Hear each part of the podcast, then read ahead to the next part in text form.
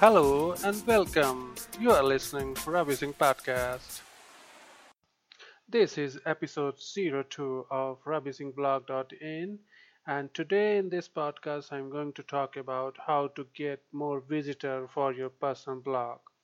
So the if you see your personal blog is very much different from a niche blog or a business blog.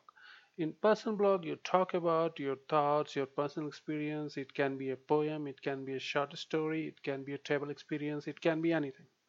But on the other way, in the niche blog, you are limited to a particular topic or a particular uh, article which is related to a keyword or a particular set of keywords. So uh, when we talk about personal blog, it is not easier to get more visitor or get more subscriber or get more readership you need to find a different way to promote a personal blog. So in this podcast i'm going to talk how people created more visitor for their personal blog even though they are not writing for a, particular niche or particular topic. They write about variety of topics for example your life uh, self-improvement, uh, health, technology, work, and career. There are a lot of topics. So, how to get more visitor to your personal blog? So, uh, I am going to discuss the different ways from my experience from which I got visitor to my blog.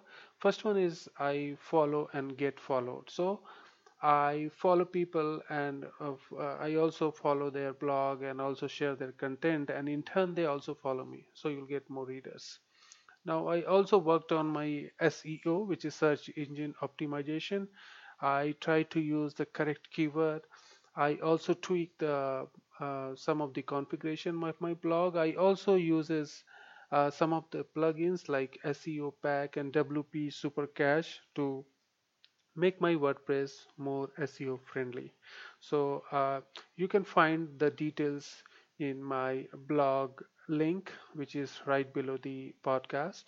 And then I also try to analyze the traffic which is coming to my blog. For example, who is hitting my uh, blog, from where they are coming, what keyword they are searching on, uh, to get on your uh, blog. So you need to analyze your visitor and find from where they are coming the next one is uh, from the day one you start creating an email list try to gather the email list of your user or your reader try to give them some free ebooks and also uh, you know give them some uh, free articles to let them subscribe. You can also ask them to subscribe to your weekly newsletter. So i have mentioned uh, the links of a, a very good post in which i talk about how to create and sell ebooks. You can find that in my blog post url uh, there are various tools you can use to you know keep the subscriber or manage subscriber of your email list. However GetResponse and mailchimp are very good example. I personally uses mailchimp.